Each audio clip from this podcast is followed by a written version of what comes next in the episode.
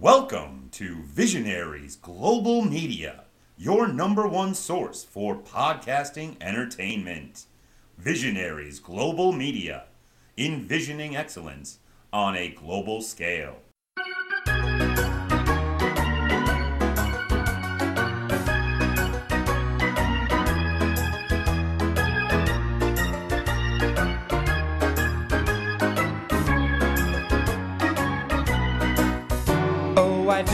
Like to be beside the seaside. Oh, I do like to be beside the sea. Yeah, everyone just bitches all the time, don't they? Good start to the record. Leave that bit in. yeah, that, that's the intro.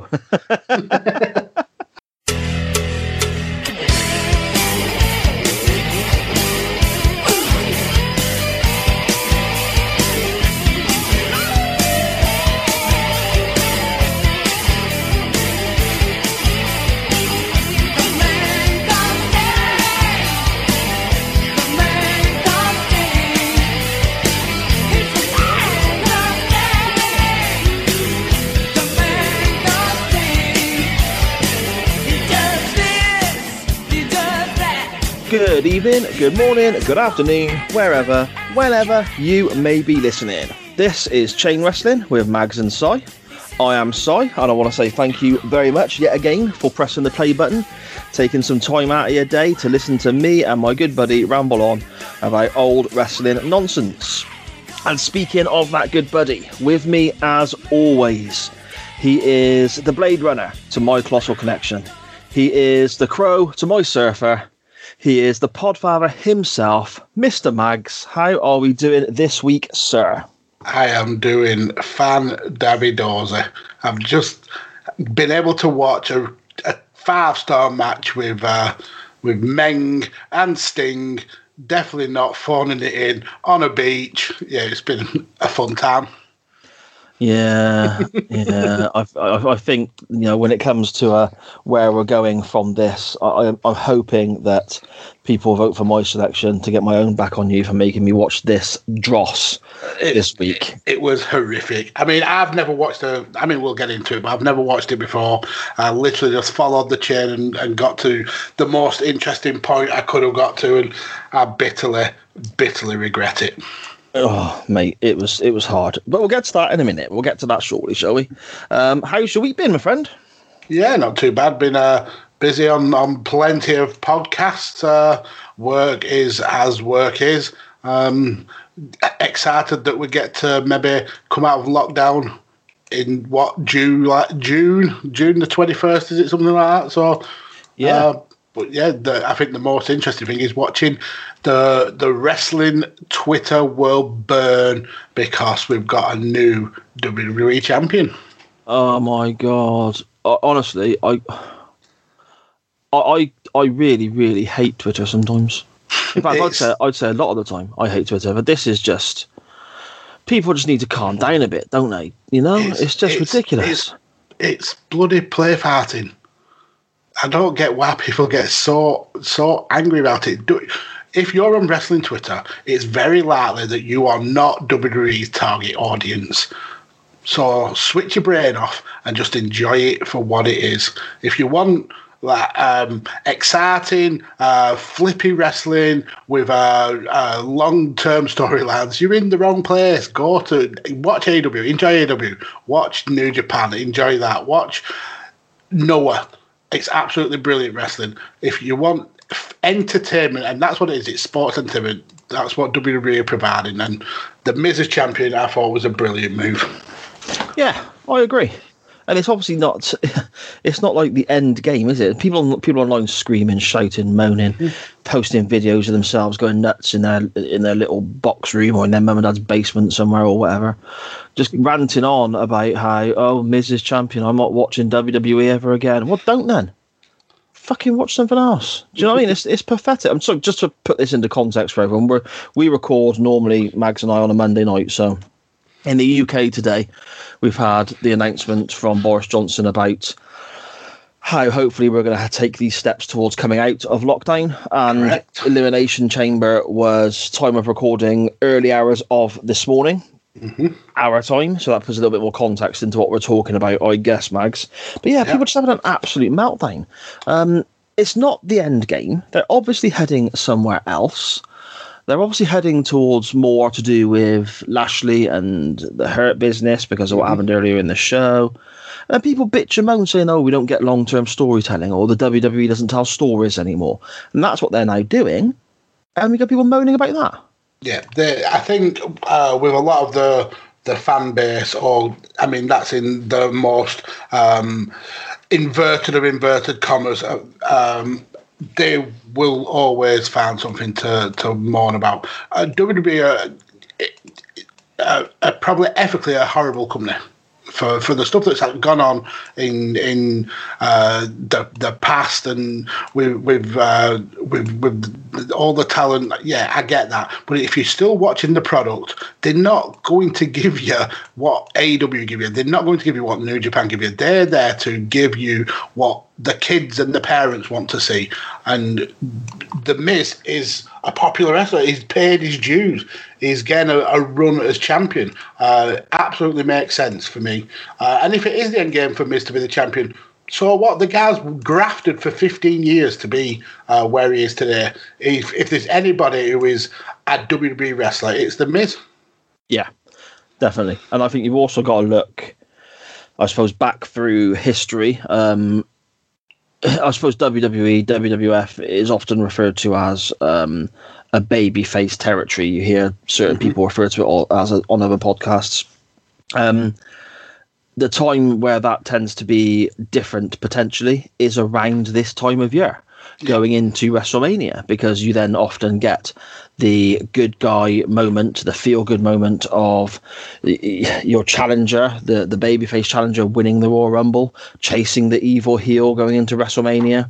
And then you get the good guy moment at the end of Mania where he stood there celebrating. As Correct. a- as a, a general rule, it's not always exactly like that, but that's kind of the method or the kind kind of the the mm-hmm. process they go through pretty much every year. So if you're sat at home now, screaming into your webcam to your three people who listen, and two of them are probably relatives, you know, about how WWE is this, that, the other. Just, just do me a favor, cancel your network subscription, shut your Twitter off. When lockdown ends for you, go outside, make a friend. You know, maybe, maybe if you're a young lad, go and talk to a girl. Who knows? You may enjoy it. Oh, Wow. I, You know? I love shooting Simon. Simon and his shooting through is the best. I mean, I agree with you though. I've I've seen people who adamantly claim to not have the WWE network. I don't pay for that shit. I'm not uh, watching it. I don't agree with the company. But I've also seen them commented that they've watched the show or they've watched parts of the show and then switched it off when it comes to uh, uh, the stuff that they didn't like. And I'm like, you, you, you're complaining, but yet you're still watching it. Yeah. Don't watch it. Seriously, why put yourself through it? Why honestly put yourself through it? If you if you put if you're watching it just to be one of the cool kids, um, bitching and morning about about wrestling because you think you're cool on Twitter, then you're a, you're a fool. You're talking to a bunch of a bunch of wrestling t-shirt wearing clowns like us who just want to enjoy a product. You're not you're not cool. You you just look like a moron. If you don't like WWE, don't watch WWE. It's as simple as that. I don't know why people put themselves through it. Just enjoy what you want to uh, watch what you want to enjoy and, and and leave it at that.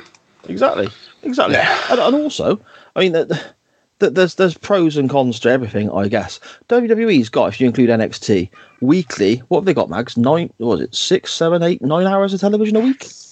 Oh, just wrestling. Uh, take if you add up like all the the documentaries and behind the scenes shows and stuff like that. I bet there's dozens of hours per week coming out. Yeah, exactly. So it may not all be suitable for yourself. You know, there's I, I, I've said it plenty of times in the past. Uh, I don't watch WWE television on a regular basis anymore because, as you have said, Mags, it's not really for me. I guess, but there are still moments I enjoy. There are still bits and bobs I seek Same. out after seeing um, seeing reports or comments online, and I tend to try and watch the pay per views. My little girl is eleven. she doesn't watch WWE television. It's not what she enjoys massively. But when she puts it on, or she does watch bits on YouTube, that's where she consumes most of her content, as I suppose most people under the age of 18 do now, I, I guess. Um, Yep. She, she'll sit there and she'll watch it all. And she watched the show with me last night. I mean, it's not like she's got to get up for school at the moment, is it? With us all being in lockdown. And she, and she Well, had a great time. Maybe she will be going back to school pretty soon. Well, yeah, yeah, potentially. I don't think she's over the moon about that. But apparently, apparently, you can go back to school, but you can't go for a haircut, which is no. weird. Uh, Yeah. But yeah, in what I, I basically my takeaway from it is, if you don't like WWE, don't sit there, put yourself through it so you can have a whinge on Twitter about it. Go and watch, use that two and a half hours that you would have watched it, uh, Elimination Chamber and watch something that you do enjoy so you can go and say good things about that on Twitter. Maybe you'll get more people to watch that product.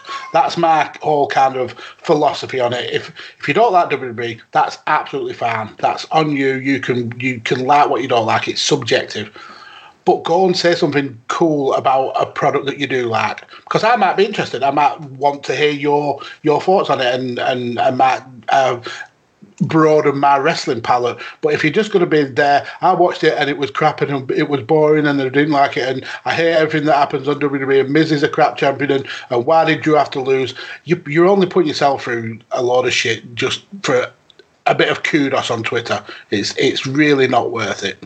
Yeah, exactly, exactly. And I suppose on that note as well, people saying, "Oh, this is shit. This is no good. They're doing this wrong." Blah blah blah blah.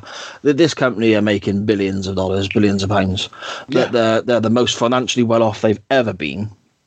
Um, and and in all honesty, that this is ran by a fella who, yeah, okay, some people say he's out of touch. He's he's in his seventies and so on, um, but he's the most, whether you like it or not, the most successful wrestling promoter of all time, and there's no one even close because everyone else that's lasted over, say, three years has gone out of business, you know, or they've left the business and handed it over to somebody else. Correct. Okay. So he is the only wrestling promoter in, in reality at the moment, and this includes Tony Khan because they're still very much at, at an early stage. He's the only wrestling promoter who's lasted, okay, we'll round it up a bit just be on the safe side, say five years or so, who has been a success. Okay, now if you if you've got an issue with what they do, like Mag said, absolutely spot on the money, don't bloody watch. Okay, or secondly, if you think you're that good, all right, something flagged up on my Twitter the other day. They were advertising for a writing assistant. Now, because it's a publicly traded company, I believe there's like a law in certain states where they have to advertise certain positions um, to the outside public. That yeah, fucking apply for a job. If you're that good, apply for a job. Send your CV in. I'm sure your 14 hours work experience at the local ASDA will, will, will benefit you somehow. You know, um, Oh wow. just you know, on down there. You know, sit down with Vince and, and, and Bruce Pritchard and, and, and Michael Hayes and all, all those guys and tell them why they suck and you're amazing and see how you get on. Okay? Stop wasting my time. Mags, I'm really tired, mate. I'm not going to. That's been that's been, it's been brilliant. The, I feel cleansed now. I mean, and and to be quite fair, I actually really enjoyed the show. Um, yeah, I thought it was all right. And I agree with you. I think this is the season uh, running into WrestleMania where you you want uh, that feel good moment for a, a, a, face wrestler. So it's better to put the belt on a heel. Last year we got what Goldberg and Braun, which uh, went down like a fart in church. Um, this year we're getting Miz, who I think is absolutely acceptable as a champion. Who, or if it ends up being Miz, if it ends up being Drew, uh, Bobby Lashley, whoever, but we're still going to have a feel good moment at WrestleMania. Um, so I, I was very pleased with the show. Yeah, yeah, I, I enjoyed it. I mean, the women's match going walkabout, I guess, was a bit of a shame. Um, I find it odd that considering it wasn't, you know, new information that Lacey Evans wasn't going to be able to wrestle, that they couldn't figure something out. But hey, it is what it is. Um, if I'd have paid, I don't know how much it is in the states for a pay per view, but if I'd have paid the twenty four quid or whatever it is. BT Sport in the UK were asking, and it was a two-hour. not fourteen ninety nine? I'm sure I saw an advert for fourteen ninety nine. Okay, well, even that then, fifteen quid, whatever. Uh, and it it worked out. Was it two hours twenty eight minutes, two hours thirty minutes, something like that? I'd have probably been a little bit miffed at that. I'd have thought, well, hang on a second, I, I'd, I'd like another half hour or so, please, WWE. But ultimately, it is what it is. The situation is what it is. They put the show out there. It served its purpose from a storyline viewpoint. I, I'm a wrestling fan. I pay nine ninety nine for the WWE network. My pay per views are included. I'm not arsed. You know, it works out fine for me. Yep, exactly. Yeah. I agree. let me put a little bit of context on why I'm so tired, Mags. Uh, basically, I wasn't sure if I was going to watch Elimination Chamber because I've, I, it's one of those shows where I could quite easily watch it the following day and, and Yeah. catch up and ignore, you know, everything online so I don't get results spoiled and so on.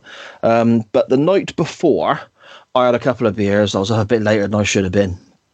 Um, so I ended up sleeping in. And I thought to myself, okay, well, I, I, I can I can quite easily stay up for it now, I guess. I watched the United game uh, that finished about nine o'clock ish, and all of a sudden I felt absolutely wiped out, and I was falling asleep in my chair.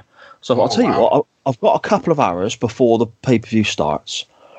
I know it's late, later than normal. So normally I try and get to bed if there's a pay per view I want to watch. Normally get to bed about seven ish and get up about 10, 11.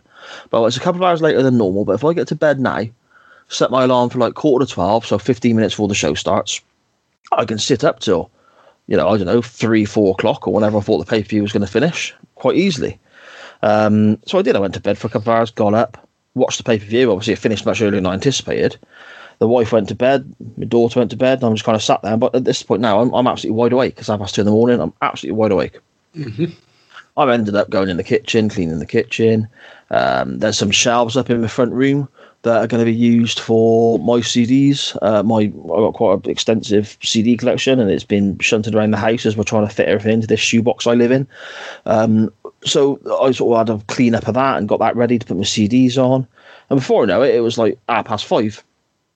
And I'm thinking, okay, now I need to try and go to sleep, but I'm still wide awake. I went to bed for an hour, couldn't sleep, got back up, ended up going down the shop, getting the missus a few bits and bobs for breakfast, come back, and- eventually, like it, ends up being midday, and I'm still not been to bed. I then tried to have another lie down, go get some sleep, um, because I started to feel a bit tired now. But then I couldn't sleep then either. So ultimately, now here we are recording at was it, twenty five past seven at night. I've been awake since about quarter to midnight. Um, I feel exhausted. I feel tired. I feel moody. But for some reason, I can't drop off and go to sleep. So I'm afraid that's that's what you've got to deal with today, Mags. I'm afraid, mate. Tetchy, grumpy Si. Um, I, I mean, that's me every week. Uh, as you know, I do I do five rounds uh, with UFC, so every single week the UFC events are, uh, are on between one a.m. and three a.m. in the morning. So I have to watch the show, then instantly give uh, Man and, and Carlos's reactions, then get it all edited and uploaded to YouTube. So often on, on Sundays, uh, I'm maybe not actually going to bed till seven. Uh, and then when you do uh, Radio Techers on Sunday afternoon, so you're watching a game, um, I usually get about four, maybe five hours sleep on a Sunday. Uh, so yeah, and I understand what you mean. It's uh, Sunday is usually my very cranky day. Um, also, I had a couple of job interviews this week. Ah, Uh, one went hopefully well. I'm hoping to hear back in the next day or two. Um, the other one, I, I'm I don't think I'll be getting mags, and I'll, I'll explain to you now why because it probably make you chuckle a little bit. Um, it was an online interview, so I suppose kind of similar to how you and me are talking to each other right now. okay. Um, I was told it's a video call that's going to last up to 30 minutes. So I ended up um, setting up upstairs in my bedroom. So you know the animals and the kids and so on. It's a bit quieter up there. Um, shirt and tie on and so on. Um, but I kept my shorts on, not sleeping, because I thought. I thought, well, what's the point? Do you know what I mean? I, I'm quite a quite a large fella. It gets warm in our bedroom. I'm done up like a kipper of shirt and tie and whatnot, so I'm sweating. It's not attractive to, not a good look, is it on on the on the on the screen and whatever. So I kept the shorts on that I slept in. Um, they're sort of like football shorts covered in paint when I used to do decorating and so on. So it, it's not a good look. Um, but you can't see me from the waist up, so it's not a problem. Um, when you and I recorded an episode of SJP the other week, um, I told you about my birthday present off my sister, didn't I? and Um, the, she- the shots. Yeah, yeah. Basically, I, I turned 40 um, last week.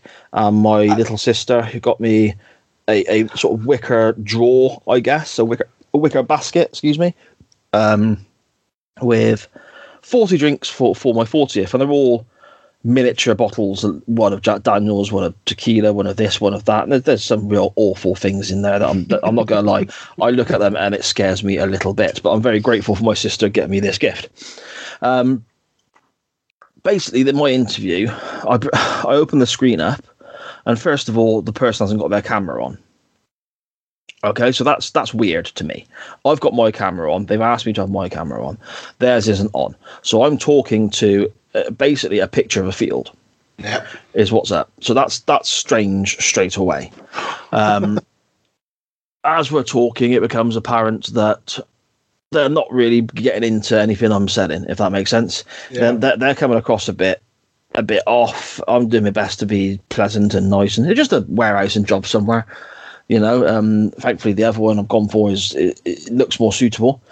Um, but as we're talking, uh, I have a slight issue with the headset on my um, my laptop. The lady says that it's breaking up a little bit. Um, I said, "Okay, no problem. Give, me two seconds. I'll just change it over." She's like, "Yeah, no problem, Simon. You carry on." Um, as I'm talking to this field, which is again, it's so surreal. It's like I'm, I'm staring at a. It, effectively, it might as well be a blank screen. You know, they can see me. I can't. I imagine it's what the girls on Babe Station feel like. Do you know what I mean? It feels like it feels like you're being studied by somebody on the other side of this camera. You know. Um, wow. The comparison. Yeah, yeah. I mean, don't get me wrong. I've probably got bigger boobs than some of them, but that's not the point. We. And I know for a fact my hair is better, but that's different. That's a different. That's a different conversation for another day. Um, I'm I'm toying around with the cables and the wires and so on, and I dropped the headset.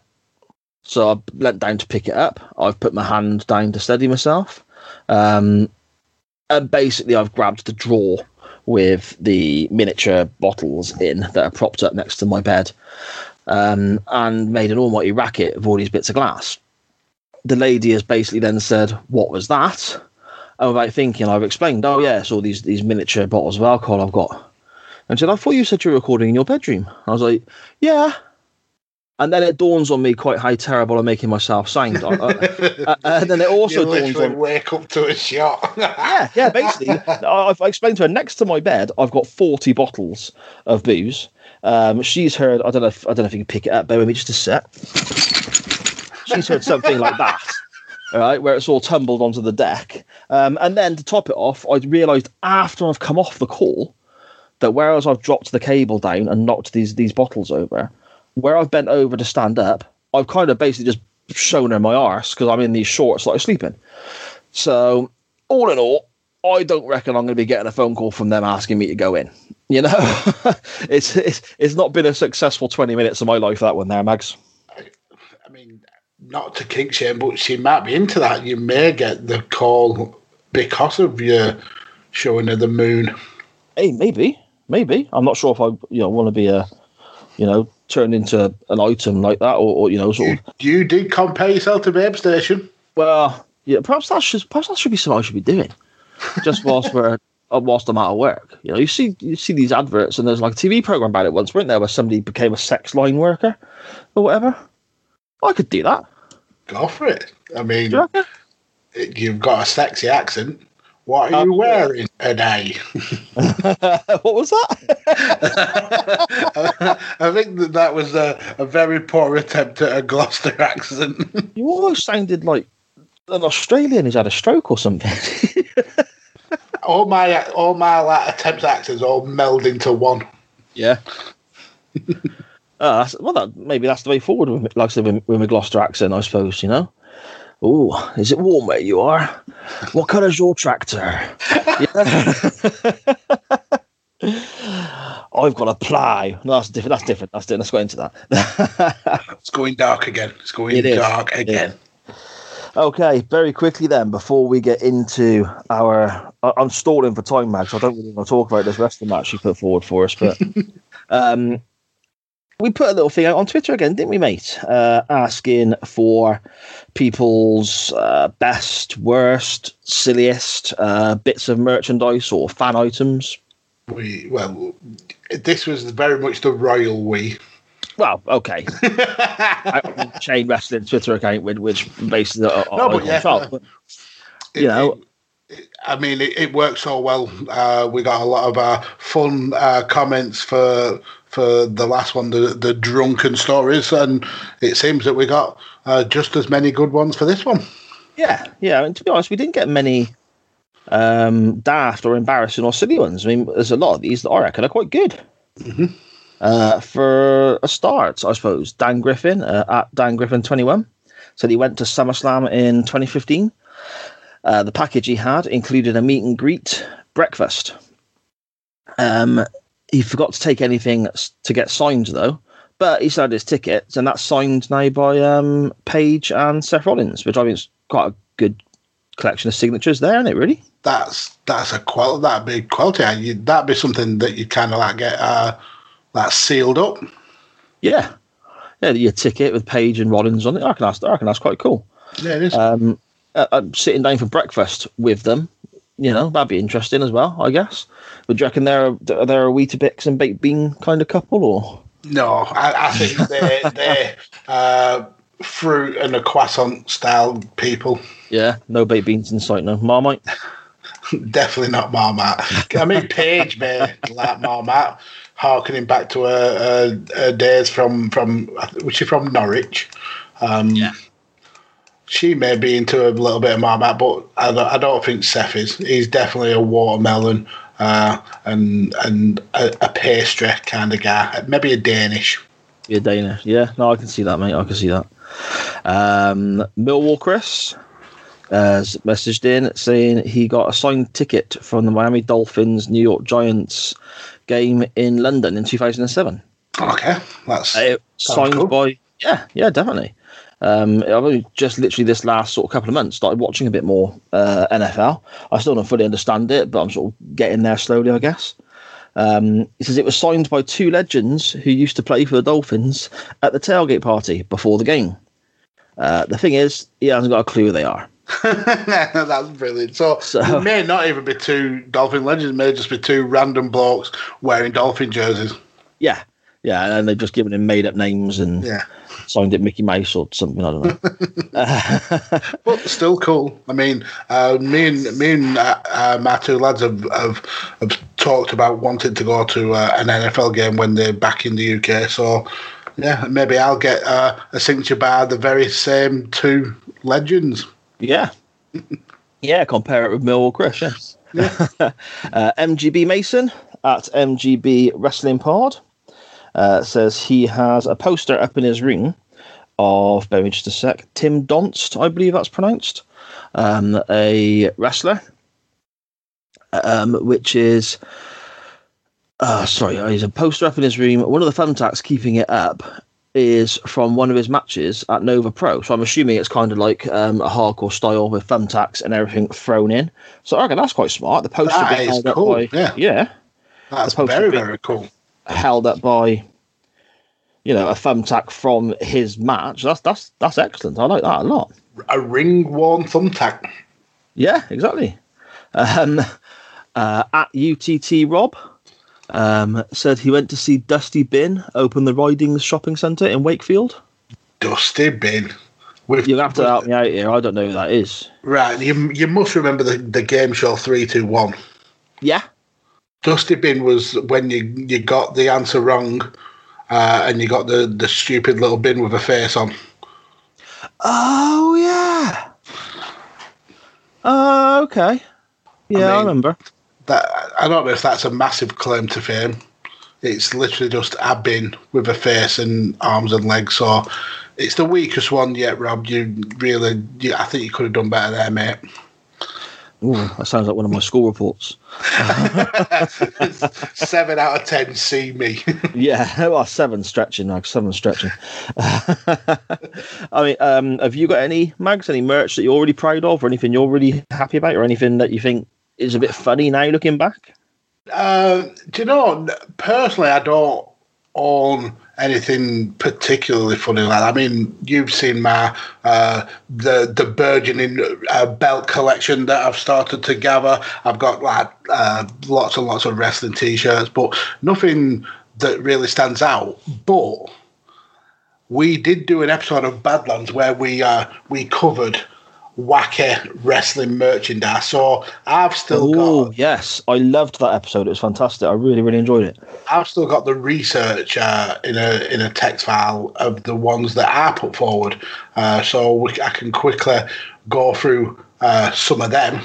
Yeah, yeah. Go on. So in uh, the early 2010s, WWE brought out uh, something called Pizza Prints, which is essentially a sticker that you would put over your cheese and tomato pizza, or, or even if you want pepperoni, I suppose, and you would cook it and it would melt onto your pizza. So you could essentially have uh, a picture of John Cena and you could pull the, the slice out and it would stretch his face and you could eat John Cena if you wished. Uh, but there was actually one um, that was Kane's face, but uh, if you remember the maskless Kane, so the one where he kind of looked deformed.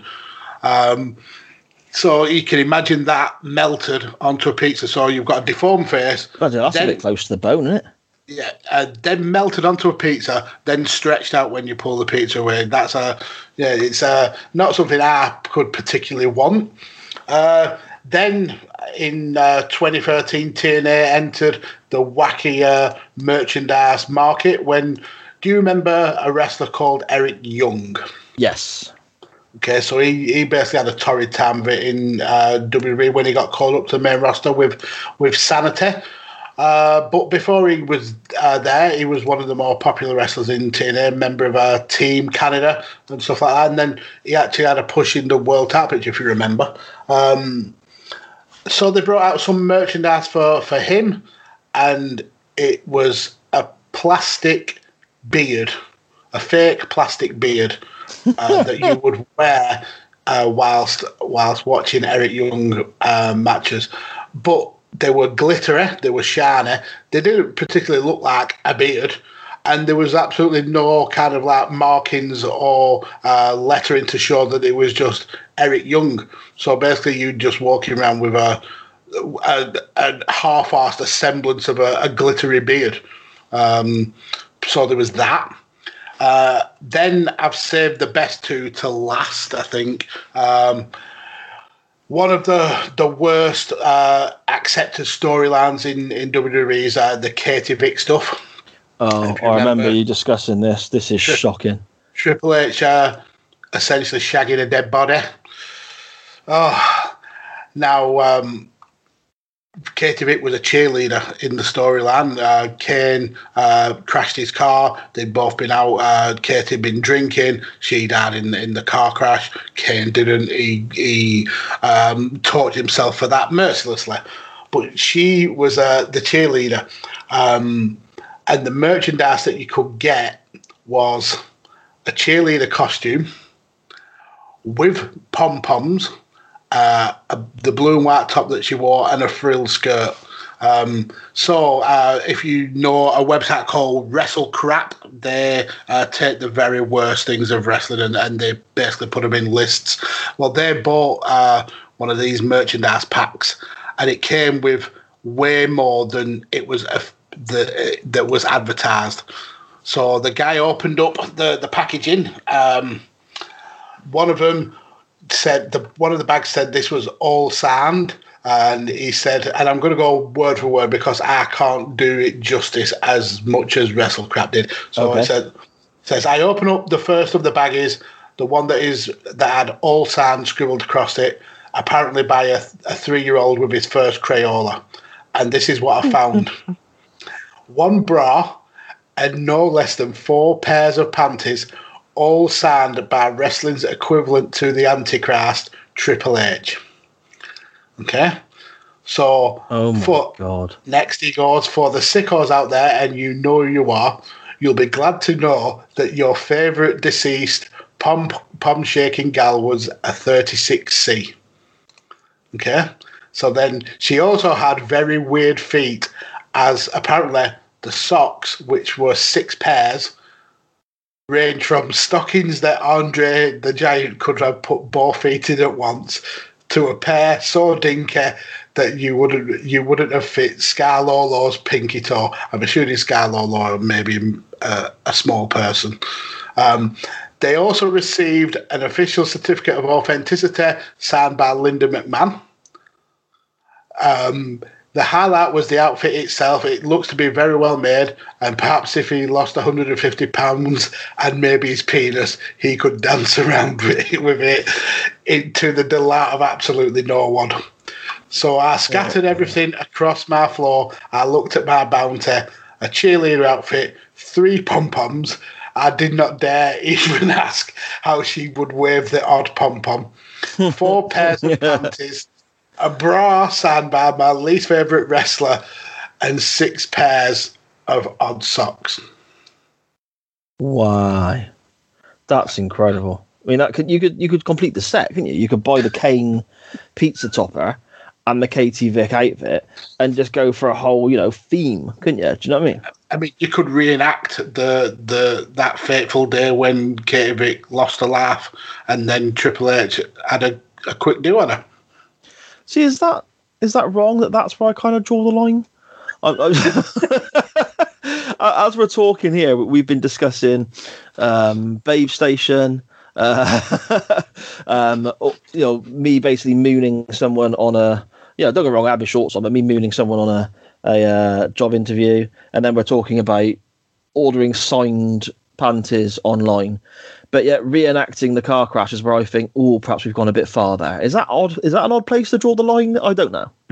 I mean, is there even a line to draw? To be fair, I, I think with, with, this show, sometimes the line is more like a dot in the distance where we've passed it so Absolutely. long. That is shocking, mate. Well, I'll, I'll, I'll, I'll say I'll do the the next one basically. This one may kind of brighten the mood, uh, but it's the Hulk Hogan meat shoes. Oh yes, these are fantastic, and I still want a pair. Uh, yeah. So this uh, this all came up in about 2007 when uh, there's a forum called somethingawful.com. Uh, somebody wrote a post there uh, talking about wrestling merch, and one of the users a guy called Andrew Miller. He said he remembered uh, an advert for some Hulk Hogan uh, trainers, some um, some basically mer- uh, uh merchandise for Hulk uh, in the form of, of, of, sneakers, as they would say in America. Uh, and inside the, the the uniqueness of these trainers was that they had inside the sole a drawer where you could pull it out and pop in a little piece of meat that uh, you could keep warm whilst you you you're walking on the go. Your kind of like kinetic energy kept this piece of meat that you put in there nice and toasty warm. So you could have things like ham, beef jerky, uh, chicken, slim jim, whatever you felt like you needed a, a, protein fix. Slide open the drawer, pop it in your mouth, uh, and away you go. Uh, so nobody absolutely uh, believed this guy. They said he was uh, he was an idiot and he actually maybe was going mental, dreaming up these uh, these meat shoes. Um, but he uh, prevailed and he even drew a product of what uh, a kind of like a, a rudimentary example of what they look like.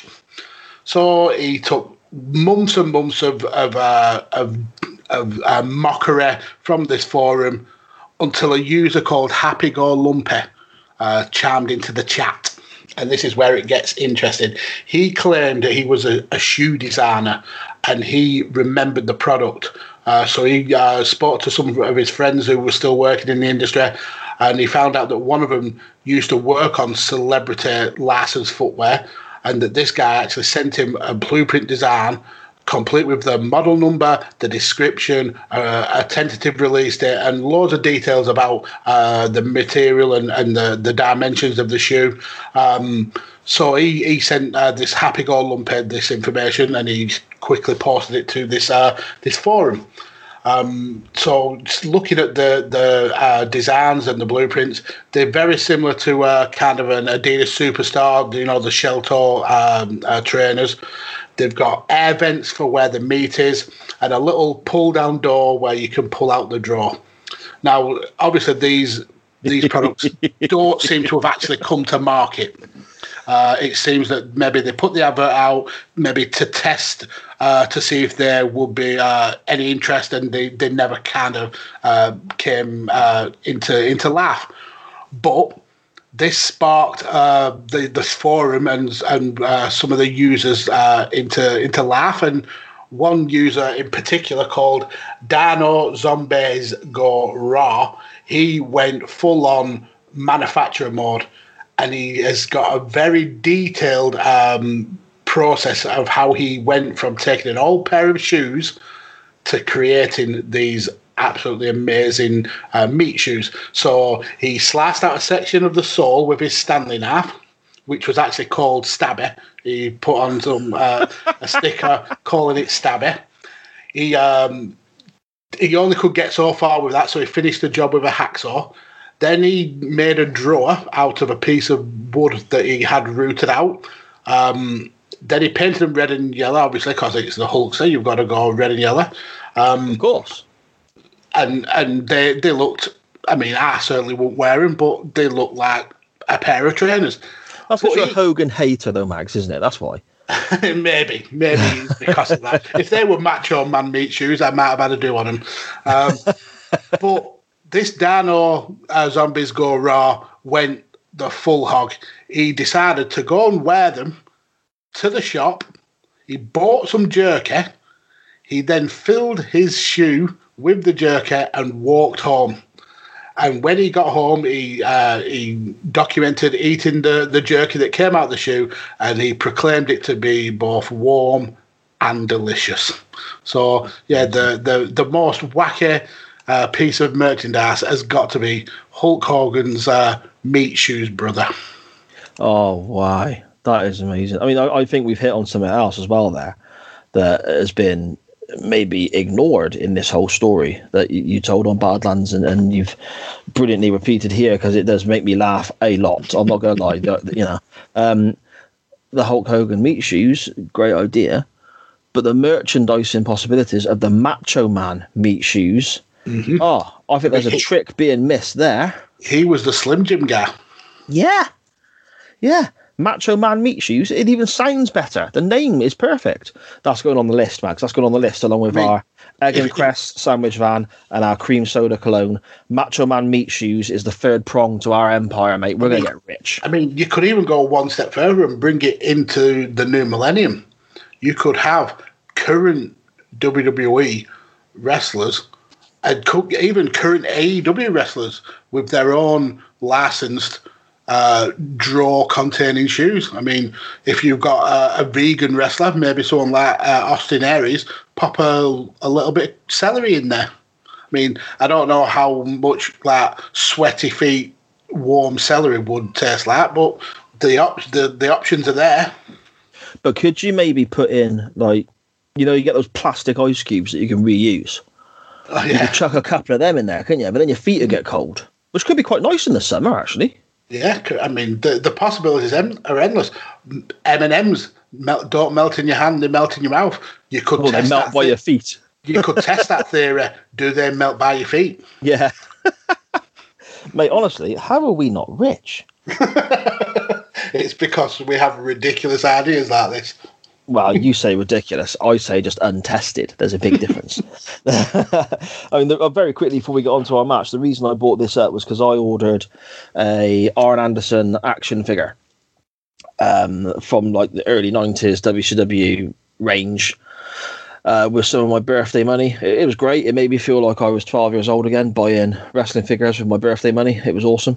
Um, but going through them all online, I noticed something really, really strange, and I'll post some pictures when this episode comes out this week. Virtually every Arn Anderson figure I found on eBay, its arse was worn off.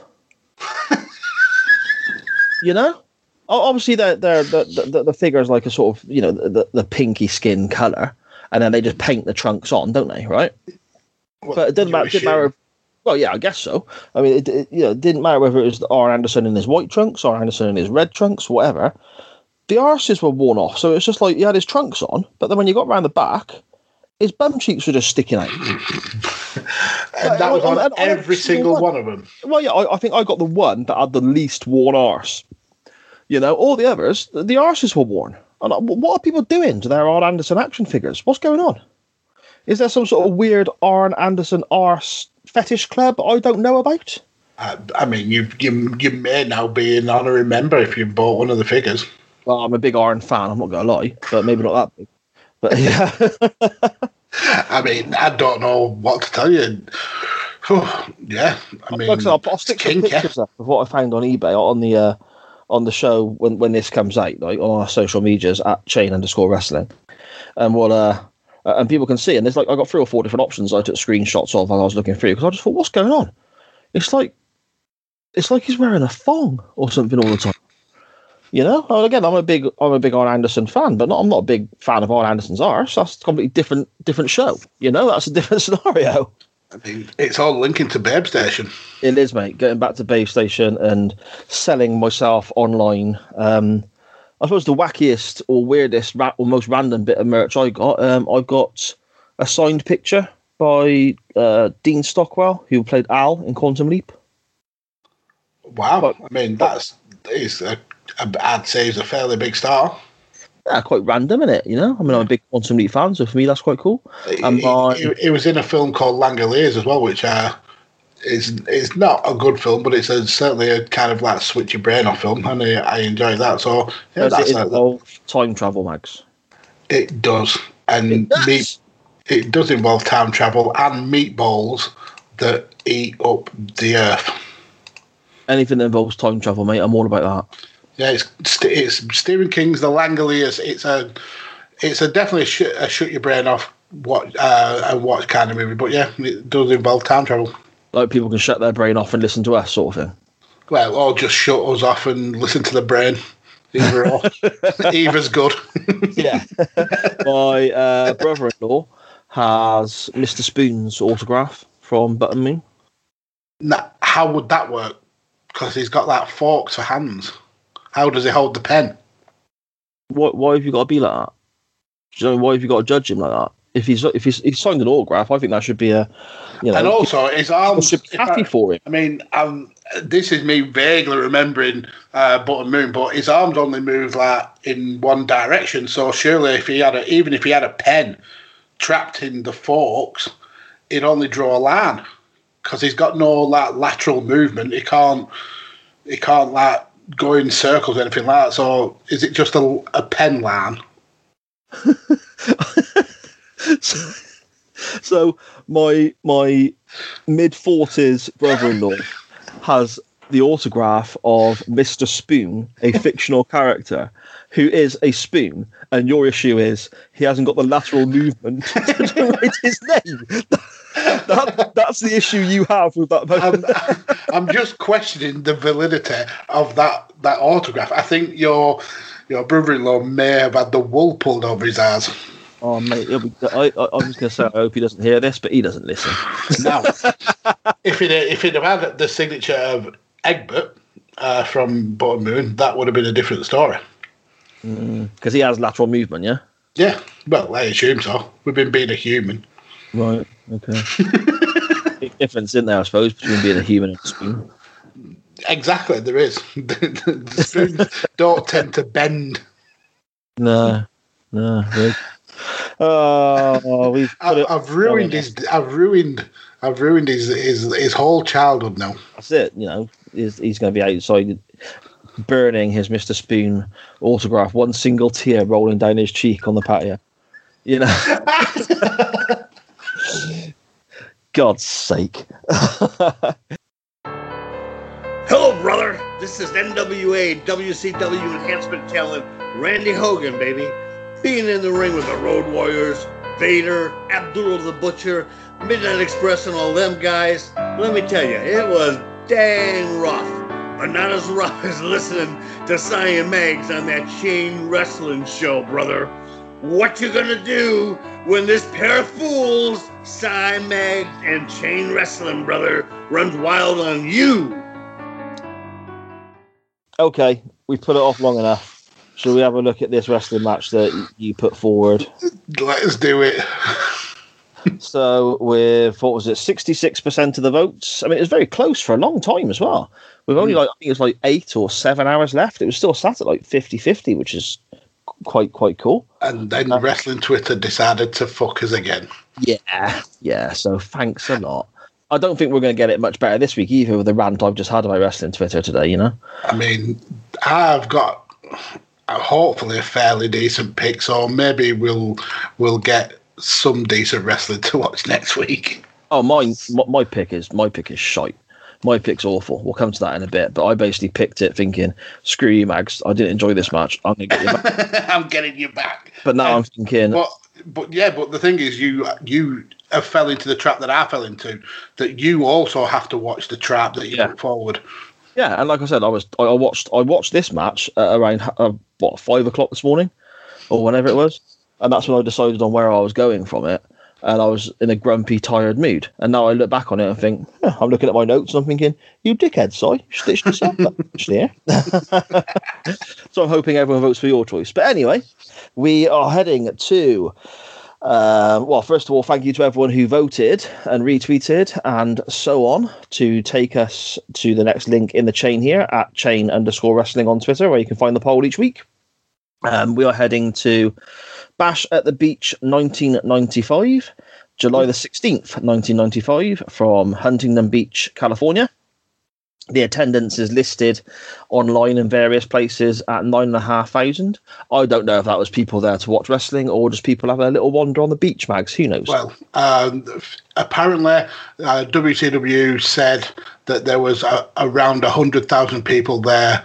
Um, but yeah, the nine and a half thousand that attended actually didn't even pay, so it was they didn't make any money from attendance.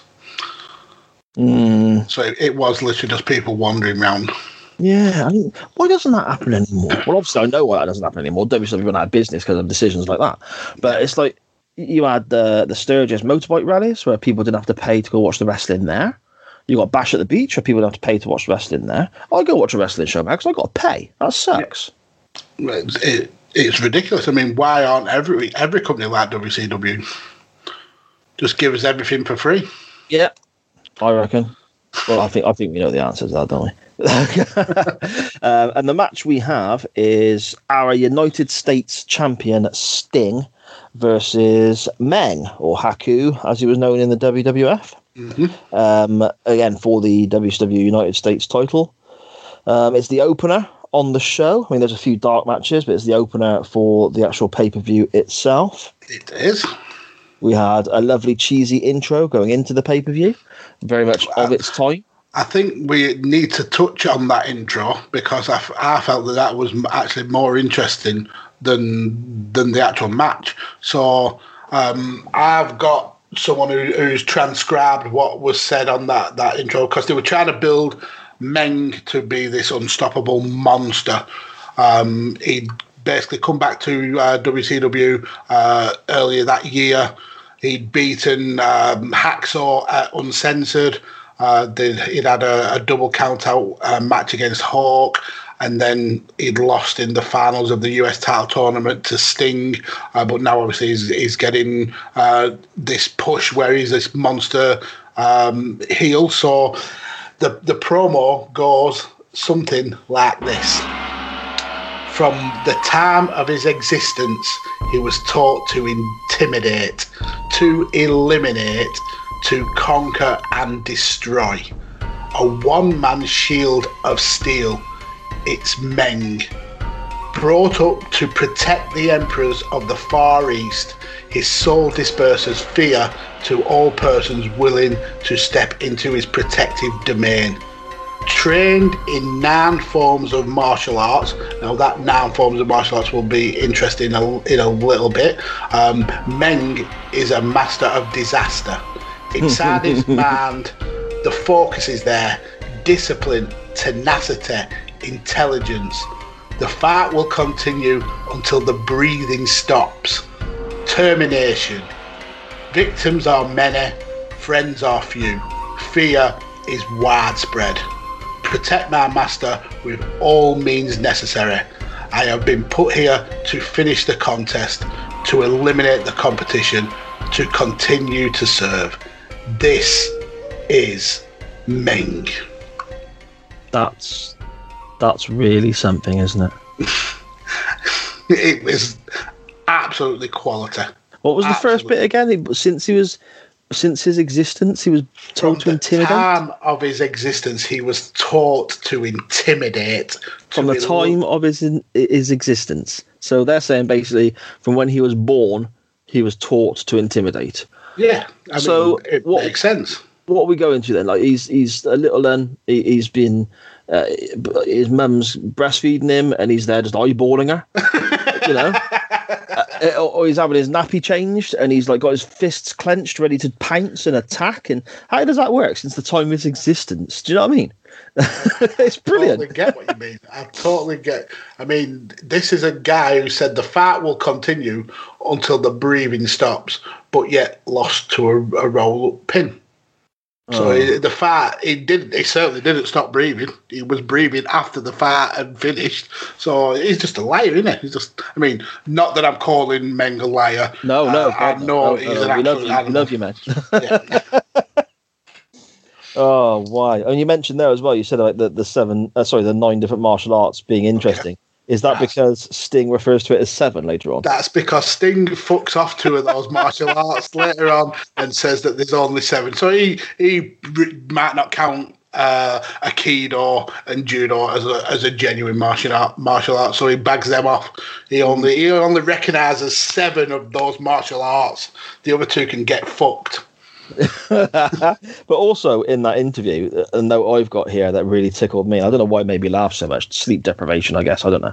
But um, Sting says like uh, Meng knows seven different martial arts, but then goes on to say that none of that matters because he's got palm trees and the ocean. And the waves and waves of stingers, big ones. Oh.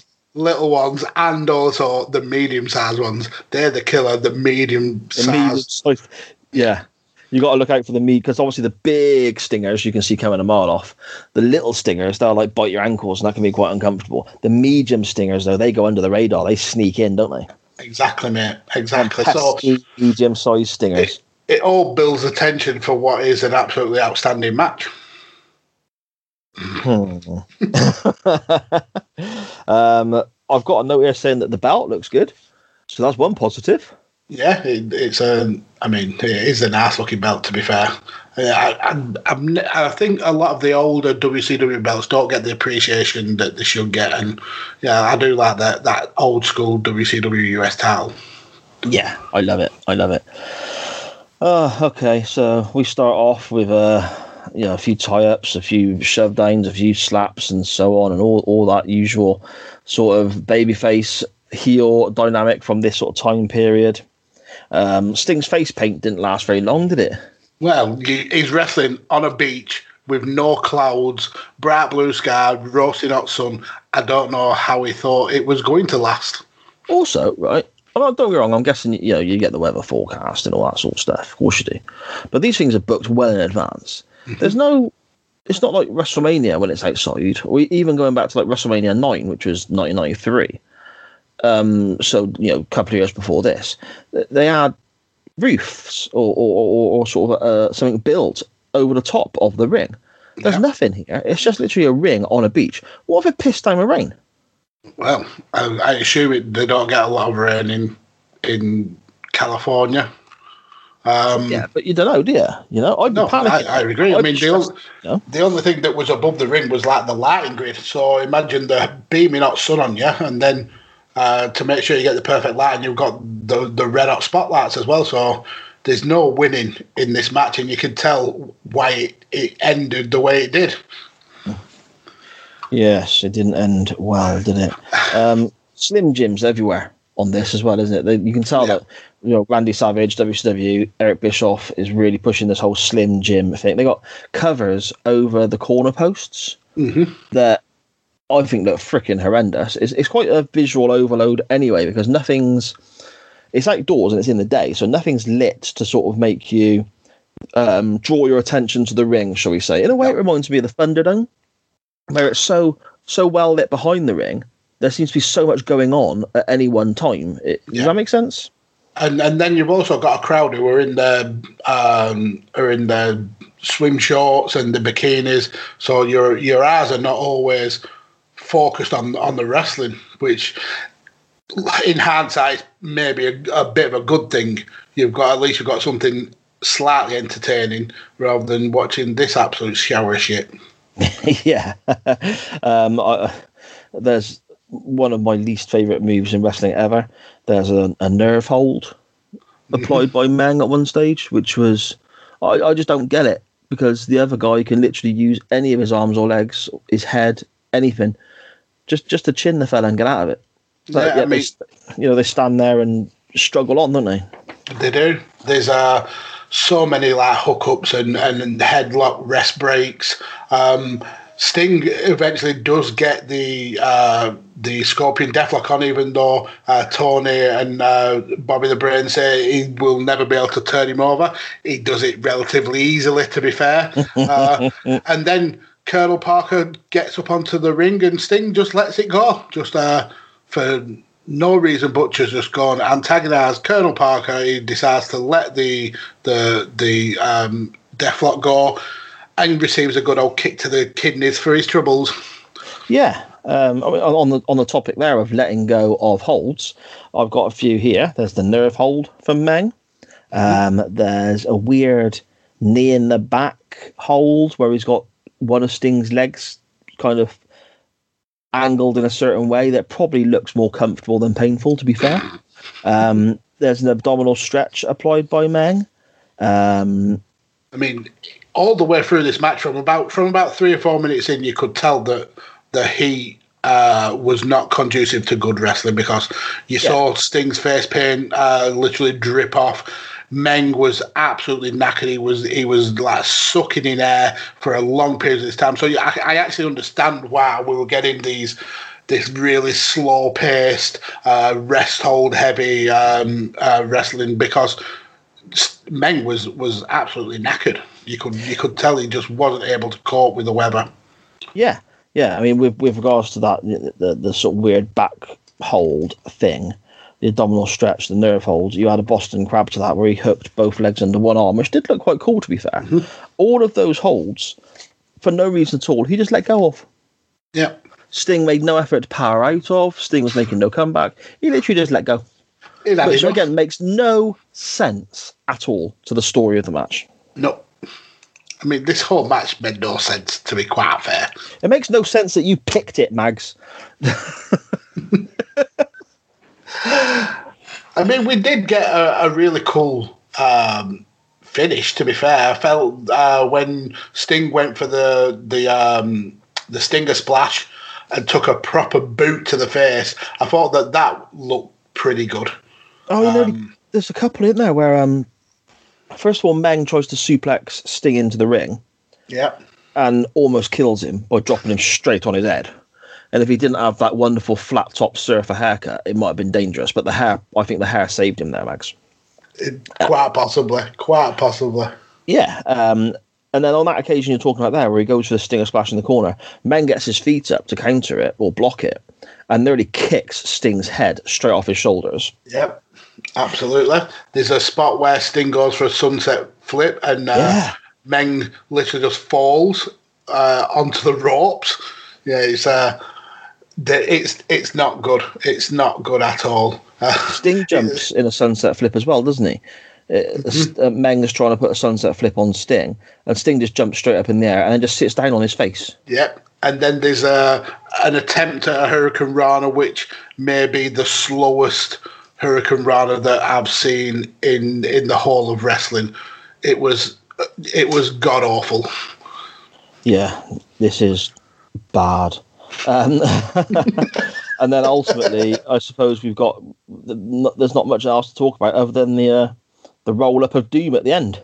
Yep, the roll up of doom. That's how you win matches with a, a shitty ass cradle and a roll up off a miss kick as well. Uh, I, I thought this was a five star classic of a match, and um, I would happily watch this again.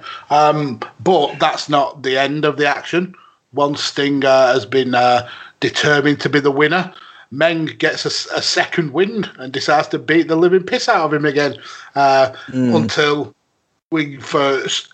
I mean, it may have made sense back at the time, but we got Road Warrior Hawk rocking out with uh, with with the shoulder uh, pads on to come and protect Sting and, and walking back uh, to the I assume it's a cabin on the on the beach where the where the, the wrestlers go and get changed. But yeah, I don't understand why uh, Road Warrior Hawk was involved. I don't understand why Meng showed more effort in the beatdown after the match than he did in the 15 minutes of t- horrific wrestling that we had to put on. And then I, don't know if you watched further on into the show. We went straight into a, a Jimmy Hart and Renegade promo, which was probably more uh, entertaining than this whole match.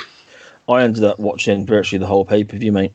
I, I cut it. I cut it off after that promo. Once I heard uh, fake Ultimate Warrior say Jimmy Hart had, had t- taught him to be to uh, terminate on site, that was me done. I watched Kamala versus Duggan. Oh, just just just remember, this is not 1988. This is Kamala or Duggan. oh my word! It's one of the worst things I've ever seen. It actually makes this match look good. Kamala Duggan. It makes this match look good because at least in this match, we get a shitty finish, fine, but we get a finish. In Kamala Duggan, the finish is because the bloody Zodiac runs in and interferes so you you don't just have Duggan and Kamala and the awfulness that they put on. You got Brutus Beefcake running in with a stupid amount of face paint on. His hair done up like I, I don't know some bootleg version of Gene Simmons, and it's just ah. oh it was, it was terrible. I, again, I don't know why I sat there and watched it. I don't know why I put myself through this. You know, it's just bad. I, mean, I didn't. I, I saw sense and and turned it off after the Renegade promo because I thought that we'd peaked. Yeah. There was no getting over that. None of it got better than that, mate. Honestly, mate, the whole show sucked ass. Um, okay, I suppose we better give this a rating. Uh, Dave Meltzer gave it two stars. I think it was Mags, wasn't That's it? Of... fucking generous. That's oh. absolutely generous. No. So he's essentially saying that's a four out of ten. Absolutely not this is one of the worst matches we've watched on the show so far. Uh, I'm I'm happy giving it a two. Oh, why? I've actually got two out of ten written here as well, and that puts it easily, easily the worst match we have looked at on this show because the lowest mark before this was five out of ten for Steiner and Booker T on our very first episode, mate. I think we should retroactively give that a, a raise in score because this this was embarrassingly bad it made that look like a, a five star classic. It is it's so dreadful. It is, but there we go. We've done it now. Fifteen minutes worth of my life that I'm I'm never ever going to get back. Thank you, wrestling Twitter. That was wonderful. Um, uh, I suppose we better have a little look now as to where we're going next. Mags, yes. do you want to go first or second, my friend?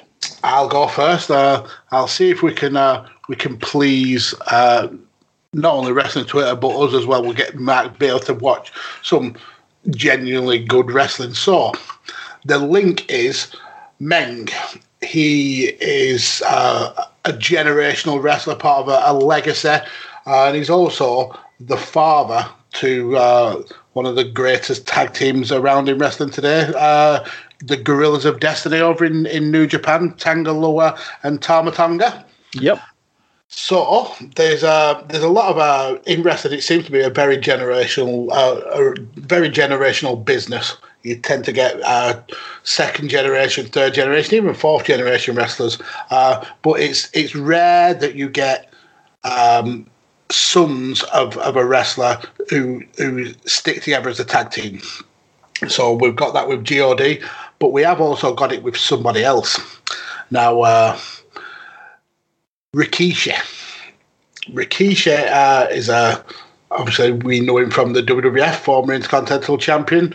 Um, he uh, he famously fell off the top of a Hell in a Cell when uh, he he was in that six pack challenge, and he's also a father of uh, of two boys who are in the wrestling business, and also again kind of like Guerillas of Destiny, one of the best tag teams going today. The the Usos.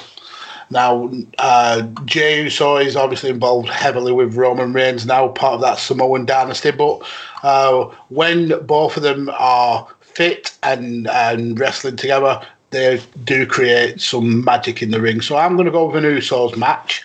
Uh, Okay. As, the, as that link to the, the familial connection. And I'm going to go back to Money in the Bank 2013. Right. So the Usos were actually on the kickoff show in a tag team match for the WWE Tag Team titles against the Shield, which was Roman Reigns and Seth Rollins. So Roman Reigns, the current head of the table, the current face of the company, was on the 2013 Money in the Bank kickoff show, defending his uh, his tag team titles with Seth Rollins against the Usos. So that's where I would like to go. Okay. Um, Why? I've, I've never seen that. I can tell you now, I, I don't think I've ever seen that. Um, Usos versus Reigns and Rollins from Money in the Bank 2013 kickoff. Why? Yeah. That sounds like it would be absolutely brilliant. It's something I've not seen. That sounds very, very good. Not gonna lie. Um, Mags, I've done something horrible. in my tired, repent, grump, in my repent tired for your sins. Oh, in my tired, grumpy state, I, I, I've kind of lashed out. I think um, my link is basically Hogan being on top of the card we just watched, and no, we're not going to when he saves the world. I'm too tired to do that. We're, um, I'm literally just going to go from one pay per view from the mid '90s with WCW with Hogan on top against Vader that we just seen at Bash of the Beach for the Sting Meng match opening match show, and I thought if we're going to watch awful wrestling, why not watch awful wrestling that we can at least have a good laugh and a giggle at with more awful characters. Um, so I've gone for Uncensored 96, and Hogan is the link there because he's on top again, as always. And it's Hulk Hogan and Randy Savage, and he they are facing the Force to End Hulkamania. Uh, I don't know if people are familiar with the Force to End Hulkamania, but basically it was, I think it's like an eight man team. Um, so you've got, it's a Doomsday Cage match, it's referred to as. So it's like a three layer cage.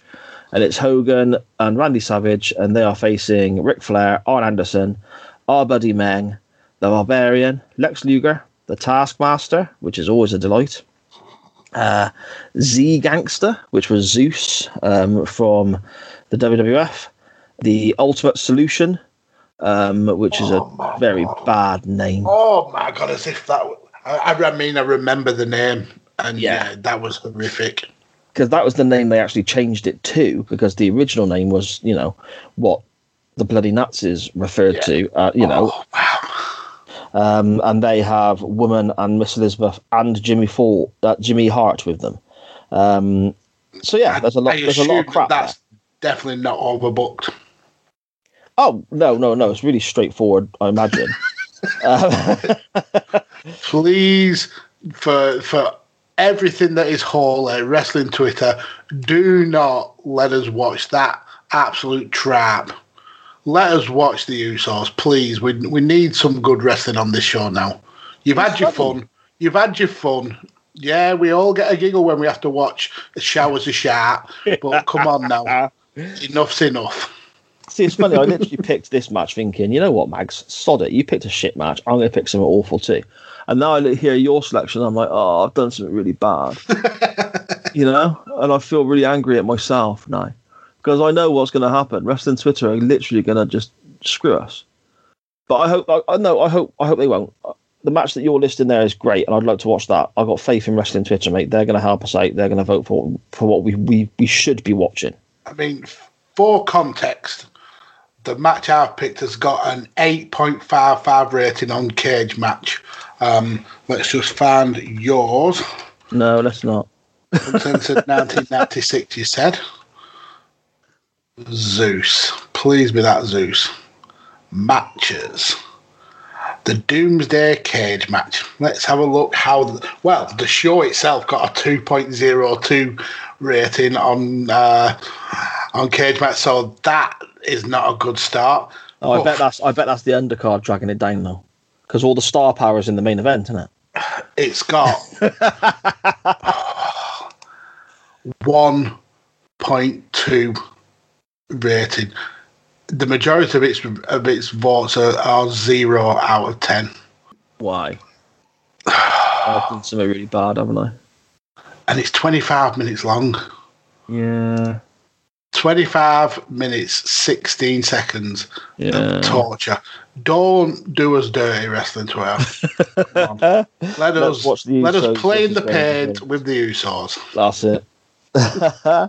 okay. Um, so, just to recap, then your poll this week, which will be attached to uh, the tweet I put out with the episode links on when this episode drops, is the Usos versus Roman Reigns and Seth Rollins from the Shield at Money in the Bank 2013 kickoff show, or um, Hogan and Savage versus the Force to End Hulkamania from Uncensored 96. Um, please vote for the Usos match. Mags, where can people find you on Twitter, my friend? You can find me, sir, at DJ Kirkby, uh, where I have more wrestling and other sport based podcasts than any one human should ever have. Indeed, and it's all fantastic stuff. So I suggest go and check that out. Um, you can find the show at chain underscore wrestling, where you'll be able to find again links to the shows and the polls are also on there as well. Uh, so make sure you're voting in those and deciding where the chain takes us next. Um, and you can find me at SJP Words. Um, I'm off now to go and start an OnlyFans. Mags, I will speak with you next week, my friend. bye bye.